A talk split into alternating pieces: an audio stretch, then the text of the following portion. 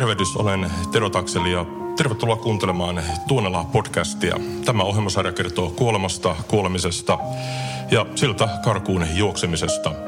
Mietin haasteltavieni kanssa, että mitä kaikkea kuuluu sellaisen elämään, että kuoleman hetkellä ei kaduta mikään tekemättä jäänyt.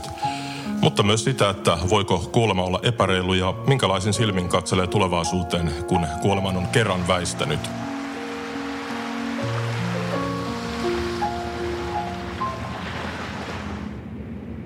Nyt täällä Terhokodissa myös siitä, että minkälainen on hyvä kuolema, mitä kaikkea siihen kuuluu ja mitä meillä suomalaisessa saattohoidossa olisi vielä parannettavaa ja korjattavaa. Minulla on tässä vieraanani Terhokodin ylilääkäri Annika Riska. Terhokoti on siis Helsingin Lassilassa sijaitseva 17-paikkainen saattokoti ja se tarjoaa hoitoa pitkälle edenneestä sairaudesta kärsiville heidän elämänsä loppuvaiheessa. Maailman terveysjärjestö WHO on mukaan palliatiivisella hoidolla tarkoitetaan potilaan kokonaisvaltaista hoitoa silloin, kun kuolemaan johtava tai henkeä uhkava sairaus aiheuttaa potilaalle tai hänen läheisilleen kärsimystä ja heikentää hänen elämän laatuaan. Saattohoito on osa palliatiivista hoitoa ja se sijoittuu yleensä lähemmäksi potilaan todennäköistä kuoleman hetkeä. Millä kaikilla eri tavoilla terhokotiin hakeudutaan potilaaksi? Terhokotiin hakeudutaan potilaaksi HUS-alueelta lähetteellä, joka hyväksytään HYKSin palliatiivisen poliklinikan ylilääkärin toimesta. Ja sen lisäksi voidaan hakeutua ihan ympäri Suomea maksusitoumuksella, sitten kunnan maksusitoumuksella. Ja, ja lisäksi sitten meillähän on kotisairaanhoito, jossa on semmoinen 70 potilasta tällä hetkellä ja kotisairaanhoitoon maksusitoumus saadaan sitten kaupungilta. Ketkä tänne pääsee? Ketkä saa sen maksusitoumuksen? Täällä on 17 paikkaa ja kaikki ei kuitenkaan pääse kautta mahdu, niin miten se valitaan se potilas? Joo, mehän ollaan erityistason, vaativan erityistason saattohoitokoti ja, ja tuota, meillä on tietyt läheteindikaatiot. Toki tällä hetkellä se painottuu paljon paljon siihen, että kokonaisvaltaisesti hoidetaan koko perhettä, eli indikaationa on erityisesti nuoret potilaat, potilaat, joilla on pieniä lapsia, potilaat, joilla on joku hankala psykososiaalinen tilanne, psyykkinen kriisi, joku erityisen vaikea oire, kuva, paljon pään ja kaulan alueen syöpäpotilaat, ALS-potilaat ja muut hankalaa neurologista sairautta sairastavat potilaat on, on näitä indikaatioita, että ihan siinä lähetelomakkeessa nämä on, on eritelty ja sen mukaan sitten se maksusitoumus saadaan. Mutta että täytyy sanoa, että se kokonaisvaltainen perheen hoitaminen alkaa yhä enemmän olla se painotus, että, että pääkaupunkiseudullahan on useita saattohoito-osastoja, mutta että se, että meillä on, on mahdollisuus täällä tarjota se kokonaisvaltaisesti se, että jopa perhe on sitten potilaan äärellä ihan ympäri vuorokauden, niin, niin se on se, mihin paljolti painottuu meidän hoito. Tänne siis pääsee myös sitten omakustanteisesti, niin kuinka paljon potilaita tulee, jotka eivät, eivät tule niin sanotusti lähetteen kautta? Meillä omakustanteisesti on semmoinen pari prosenttia potilaista vuosittain on omakustanteisia. Terhokodin ylilääkäri Annika Riska, jos sinun pitäisi yrittää, tiedän, että tämä on laaja, mm-hmm. laaja kysymys, yrittää puristaa muutamaan ydinkohtaan, niin minkälaista on hyvä saattohoito? No hyvä saattohoito on sitä, että potilaalla on hyvä olla. Se, se on ehkä se, se, että potilas saa hyvän elämän vielä loppuvaiheessa ennen kuolemaansa. Ja sehän on hyvin moni monitasoinen asia. Siihen liittyy se, että perhe saa olla läsnä potilaan vierellä, että potilaan oireet on hyvin hoidettu, että kannatellaan sitä potilaan viimeisiä päiviä tai viimeisiä viikkoja myös psyykkisesti. Mitä tämä sinun mielestäsi toteutuu tällä hetkellä Suomessa? Hmm, Suomihan on hyvin tässä suhteessa, niin kuin on paljon nyt julkisuudessa kirjoitettu, niin hyvin, hyvin mm, potilaat on hyvin eriarvoisessa asemassa Suomessa kyllä. Että nythän tämä, tämä loppuraportti, STMn loppuraportti palliatiivisen hoidon asiantuntijaryhmältä, niin valmistui juuri ja siinähän on tämä palliatiivinen hoito ja saattohoito on kirjattu, miten se eri alueilla toteutuu. Ja, ja sitten tietysti on näin, että pääkaupunkiseudulla se toteutuu hyvinkin nykyisin, mutta että sitten jo pelkästään etäisyydet ja se, että kuinka paljon näitä koulutettuja ihmisiä on saattohoitoa varten, niin on, on vielä vaiheessa, mutta koulutushan on, on menossa kovaa vauhtia eteenpäin ja saattolääkäreitä koulutetaan koko ajan Suomessa. Et tällä hetkellä on, on noin 160 palliatiivisen erityispätevyyden lääkäriä Suomessa. Voiko sanoa, että vanhukset jolla usein on se, että heitä vähän kärrätään, jos näin hieman rujoampaa sanontaa mm. haluaa käyttää, niin yksiköstä toiseen, eli mm. heidän tämä saattohoito... Ambulanssiralli.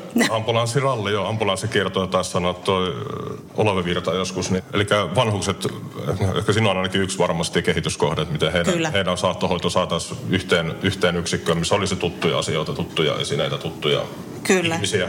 Ja toisaalta se pitäisi jalkauttaa se saattohoito sinne vanhusten hoivayksiköihin, kotihoitoon, ihan niin kuin kauttaaltaan jokaisessa yksikössä pitäisi olla, olla asiantuntija, saattohoidon asiantuntija. Että kyllä se on ihan totta, että näin ei vielä ole. Ja, ja kyllähän, kyllähän mullekin tulee melkein päivittäin puhelinsoittoja siitä, että miten pitäisi nyt tehdä, kun kun jossain on tämmöinen hankala tilanne. Ja Kuten tuossa esillä tuotiin, niin väestöikääntymisen myötä on myös saattohoidon tarve kasvanut ja tuon sosiaali- ja terveyden, terveysministeriön selvityksen mukaan, niin sen laadussa on suuria alueellisia eroja ja paras tilanne on meillä tällä eteläisessä Suomessa. Puhutaan henkilökunnan osaamisvajeesta ja puutteellisesta mitoituksesta. Onneksi mm-hmm. siihen nyt ollaan myös koulutuksessa kiinnittämässä huomiota. Niin onko tilanne päässyt yllättämään? Onko kyse rahasta vai? Öö, varmasti sekä että. Kyse on varmasti on rahasta kysymys, mutta on myös siitä, että, että se koulutus on vasta alkamassa, että me ollaan siinä jälkijunassa selvästi ja, ja, tuota, ja sen takia sitä nyt kuumeisesti tällä hetkellä tehdäänkin sitä kouluttamista, että kyllä on niin kuin kummastakin varmasti. Tähän on aika nuori erikoisala oikeastaan, jos vertaa moniin muihin, että kyllä me ollaan niin kuin sillä tavalla hyvin päästy siihen kiinni kuitenkin, että, mutta paljon rakentamista on ja kyllä kaikki liittyy usein rahaan. Ei voi kieltää.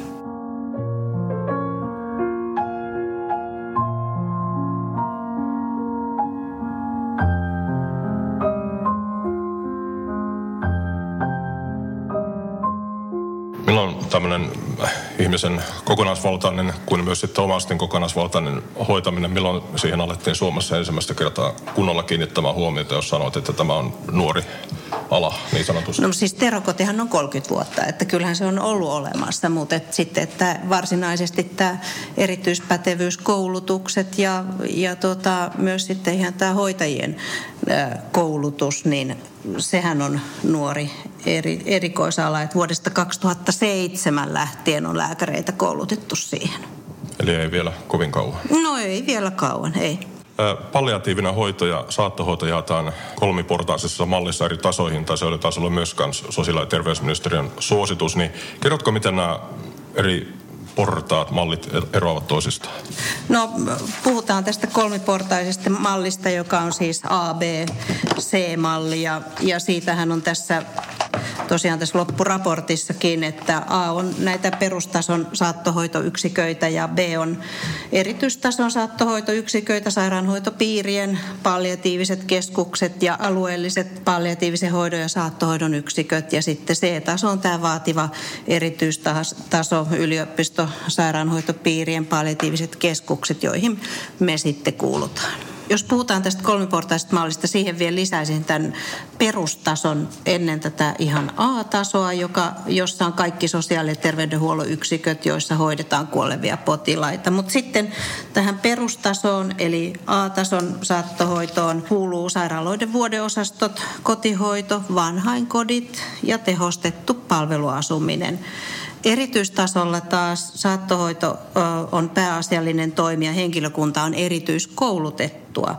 Erityistason kuuluvat kotisairaala, saattohoitopaikat, saattohoitoosastot tai saattohoitokodit, palliatiiviset poliklinikat ja sitten konsultaatiotiimit. Se, mihin me kuulutaan, on tämä vaativan erityistason hoito ja sen muodostaa yliopistosairaaloiden palliatiiviset, sairaanhoitopiirien palliatiiviset keskukset ja siihen kuuluu avohoidon palliatiivinen poliklinikka, psykososiaalisen tuen yksikkö, palliatiivinen vuodeosasto, saattoosasto tai saattohoitokoti sekä erikoistunut kotisairaala.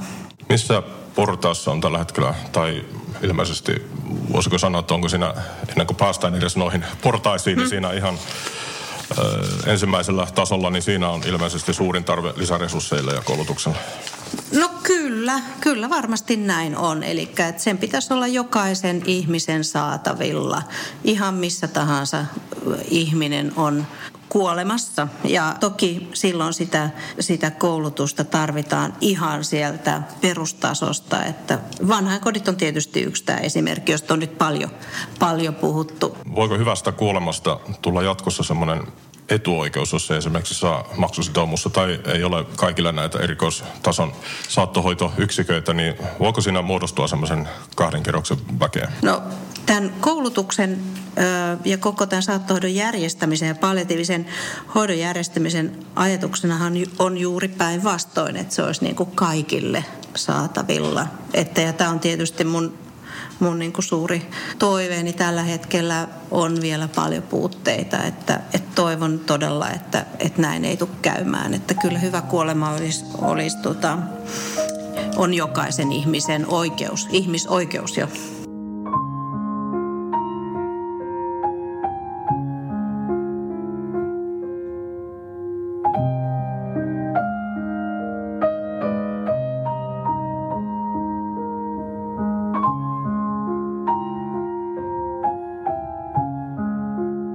Yksi tärkeä osa saattohoitoa on totta kai omasten tukeminen. Mitä lähemmäksi kuoleman hetki tulee, lisääntyvät omasten kysymykset ja samalla heille on hyvä antaa tietoa myös siitä, että mitä fyysisiä merkkejä kuolemaan liittyy.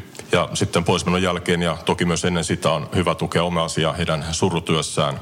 Kun yksiköissä, kuten terhokotipotilasta ja myös hänen omasiaan hoidetaan kokonaisvaltaisesti, niin Onko sellaisissa yksiköissä, jossa on resurssit antaa vain perustason palliatiivista hoitoa tai saattohoitoa, omaiset vaarassa jäädä yksi, jos on kiire, jos henkilökunnalle ei ole annettu riittävää koulutusta saattohoitoon, puhumattakaan omaisten kohtaamisessa? Kyllä toki, että, että on yksi meidän erityisala tietysti terhokodissa, että, että, että hoidetaan kokonaisvaltaisesti koko perhettä ja myös kuoleman jälkeen. Että meillähän on sitten myös sururyhmiä ja me, meillä on aina tämä keskustelu kuoleman jälkeen myöskin omaisten kanssa ja, ja sitten opastus, mitä tulisi huomioida. Omaiset useimmiten niin väsyneitä, että siihen mielellään tarvitaan sitä tukea ja opastusta. Voivatko omaiset joutua muualla sitten kantamaan jopa vastuuta tästä kuolevan hoitamisesta, vaikka saattohoito olisi jo käynnistynyt, jos on käynnistynyt samalla myös tämä äsken mainittu ambulanssiralli? Omaiset on varmasti niin kuin paljonkin vastuussa. Toki, toki niin kuin, sairaanhoidollisessa ja lääketieteellisessä hoidossa, niin kyllä se aina on terveydenhuollon henkilö, joka on vastuussa. Mutta että kun potilas, jos puhutaan niin kuin kotihoidosta, niin, niin, tuota, niin kyllähän siinä vierellä oleva omainen on kovasti kantaa sitä vastuuta toki ja haluaakin usein olla siinä vierellä. Sitten päästään tähän saattohoitovapaaseen.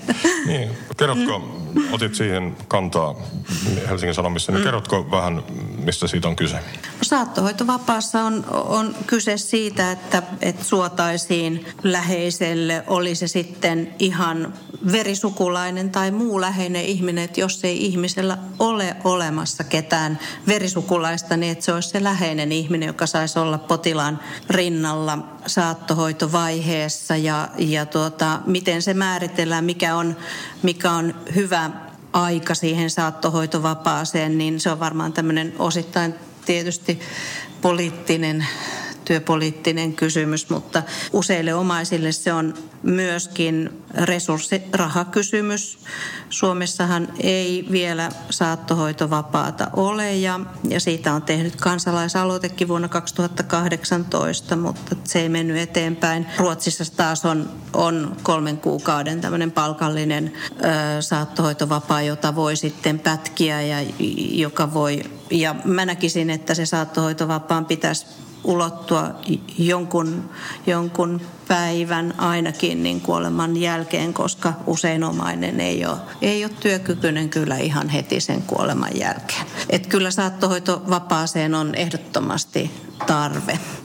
Saako terhokodista apua sosiaalisiin kysymyksiin, jos vaikuttaa siltä, että kuolemaa tekevän omaisen vierellä oleminen niin vaikeuttaa työkuvioita ja lopulta sitten on vaarassa romuttaa jopa henkilökohtaisen talouden. Mm. Meillähän on sosiaalityötä tekevä hoitaja, joka kyllä on valmis keskustelemaan ja auttamaan näissä asioissa. Mutta se työkykyarvio tietysti niin on, on oman työterveydenhuollon kautta. Et sitä me ei voida tehdä, mutta että me kaikissa näissä kysymyksissä kyllä meillä on, meillä on sosiaalityötä tekevä hoitaja, joka, joka mielellään auttaa. Ja auttaakin aina. Kuinka usein omaisten näkemys on sitten ristiriidassa hoitohenkilökunnan antaman hoidon kanssa? Jos puhutaan vanhusten hoidosta, niin joskus ainoa tapa saada vanhus pysymään alollaan on köyttää hänet esimerkiksi pyörätuoliin sitten ihminen, joka tulee ensimmäistä kertaa ja näkee sen omaisen siinä, niin hänellähän tulee kaikkia muuta mieleen varmasti kuin pelkästään, että tässä on vain yksi hoitotoimenpide, mikä on pitänyt tehdä. Niin mitkä ovat yleisimpiä väärinkäsityksiä saattohoitoon liittyen? Omaisilla usein on omia näkökulmia, jotka on niin täysin inhimillisiä ja oikeutettuja ja asiallisia asioista keskustellaan varhaisessa vaiheessa, tehdään sitten hoitosuunnitelma, jolloin myös omaiset on mukana. Ja tietysti aina toiveena on se, että potilaalla olisi jonkunnäköinen hoitotahto, jota voidaan sitten myöskin noudattaa ja, ja, tuota, ja se keskustelu kaikissa näissä tilanteissa on se kaiken A ja O. Ja usein se, että kun keskustellaan, niin, niin päästään sekä omaiset ymmärtää, että lääkärit ymmärtää, hoitohenkilökunta ymmärtää toisiaan, toistensa näkökulmia, että siitähän se lähtee. Mitä väärinkäsityksiä sitten, useinhan se kuolema tulee pikkuhiljaa ja oireet, oireet sen myötä, kuoleman merkit lisääntyy. Usein elimistö alkaa väsyä ja siihen liittyviä löydöksiä tulee. Usein se on näin, että nälän tunne hiipuu pikkuhiljaa, kun elimistö, elimistökin hiipuu. Samoin siihen liittyy silloin se, että virtsamäärät vähenevät. Usein on niin, että ihan elintoiminnat heikentyy sillä tavalla, että kudosturvotuksia tulee eri lailla kehoon ja, ja sitten lopulta ää, verenkierto alkaa heikentyä sieltä raajoista ja kädet alkaa viilentyä ja usein tulee sinerrystä raajoihin ja lopulta hengitys loppuu.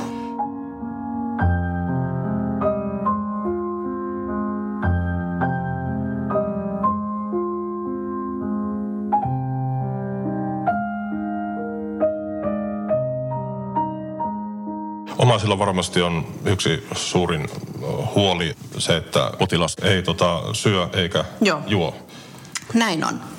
Ja, ja se on semmoinen, josta paljon keskustellaan täälläkin, vaikka niitä keskusteluja on käyty jo, jo usein paljonkin aikaisemmin. Että usein, meillähän potilaat tulee, kun potilas on ollut jo todennäköisesti siinä palliatiivisessa hoidossa pitkään. Että saattohoitohan on osa palliatiivista hoitoa, mutta vaan se muutama viikko keskimääräisesti. Mutta sehän voi olla myös kuukausi tai se voi olla vain pari päivää. Mutta, mutta sitten kun puhutaan kun hieman pitemmästä ajasta, niin usein se omaisilla on se ahdistus juuri tähän ruokailuun ja syömiseen ja juomiseen nähden.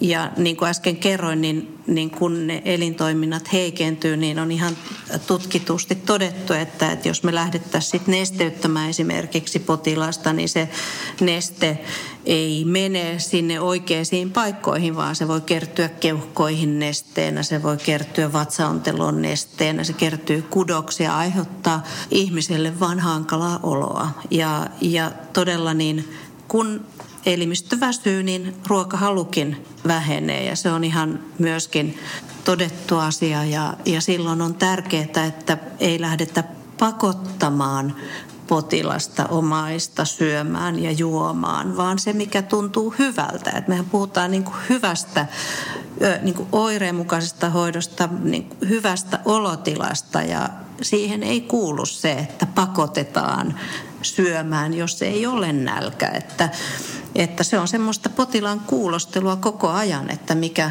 hänelle juuri on hyväksi. Tällä toimii myös kotisairaanhoidon yksikkö ja mm-hmm. suurin osa meistähän haluaisi kuolla kotonaan tuttujen mm. esineiden, asioiden, seinien, äh, ihmisten ympäröimänä ja saattohoito suositustenkin mukaan kotisaattohoidon pitäisi olla mahdollista kaikille sitä haluaville, niin mitä se vaatii omaisilta, mitä se vaatii teidän kotisairaanhoitoyksiköltä ja sitten voit sen jälkeen vastata kysymykseen, että mitkä seikat puolestaan voivat testaa, että potilasta ei voi siirtää kotisairaanhoitoon? Hmm. Tuota, ähm, jokainen varmasti toivoo, että, että tilanne olisi sellainen, että voisi kuolla kotona omassa ympäristössään ja, ja sehän on se, mihin todellakin kyllä pyritään enenevässä määrin. Siihen kenenkään ei kuitenkaan pidä kuolla yksin kotona, että, että se ei ole inhimillistä ja, ja, tota, ja silloin pitää miettiä, mikä on, on hyvä. Toki siihen vaikuttaa sitten potilaan sairaus ja ne oireet, mitä hoidetaan. Ja, ja siinä, siinä meillä, niin meillähän on kotisairaanhoito, joka käy kotona potilaan luona ja meillä on lääkäri, joka kuuluu siihen porukkaan, joka tekee kotikäyntejä. Meillä ei ole yöpäivystystä.